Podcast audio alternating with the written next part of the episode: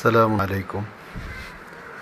দান করার সময় আমাদের ভিতরে অহংকার, গর্ব লোক দেখানো, রিয়া এরকম বিষয় চলে আসে। কিন্তু দান করার সময় আল্লাহ অন্তরের অবস্থা কি হবে? আল্লাহ সুবাহান হুয়া তারা স্পষ্টভাবে বলে দিয়েছেন। চলুন আমরা দেখি তেইশ নম্বর সুরার ষাট নম্বর আয়াত। রব্বি আউযু বিকা মিন হামাযাতিশ শায়াতিন ওয়া আউযু বিকা রব্বি আন بسم الله الرحمن الرحيم والذين يؤتون ما آتوا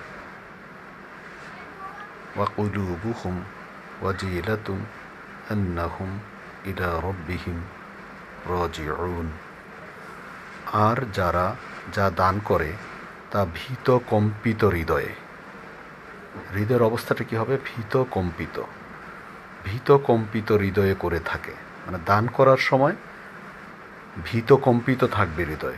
কোনো আনন্দ, কোনো রকম অহংকার, গর্ব এরকম নয়।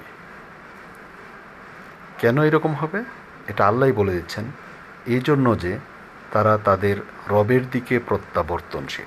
তারা তাদের রবের দিকে প্রত্যাবর্তনশীল। ওয়াল্লাদিনা ইউতুনা মা আতাউ ওয়াকুলুবুহুম ওয়াজিলাতুন আন্নাহুম ইলা রব্বিহীন রজিউন আর যা, আর যারা যা দান করে, যে কোনো দান হোক, ওই দান করা অবস্থায় তা ভীত কম্পিত হৃদয়ে করে থাকে। দান করার সময় হৃদয়টা থাকবে ভীত এবং কম্পিত। কার জন্য? এজন্য যে তারা তাদের রবের দিকে প্রত্যাবর্তনশীল, যে আমাদেরকে রবের কাছে চলে যেতে হবে।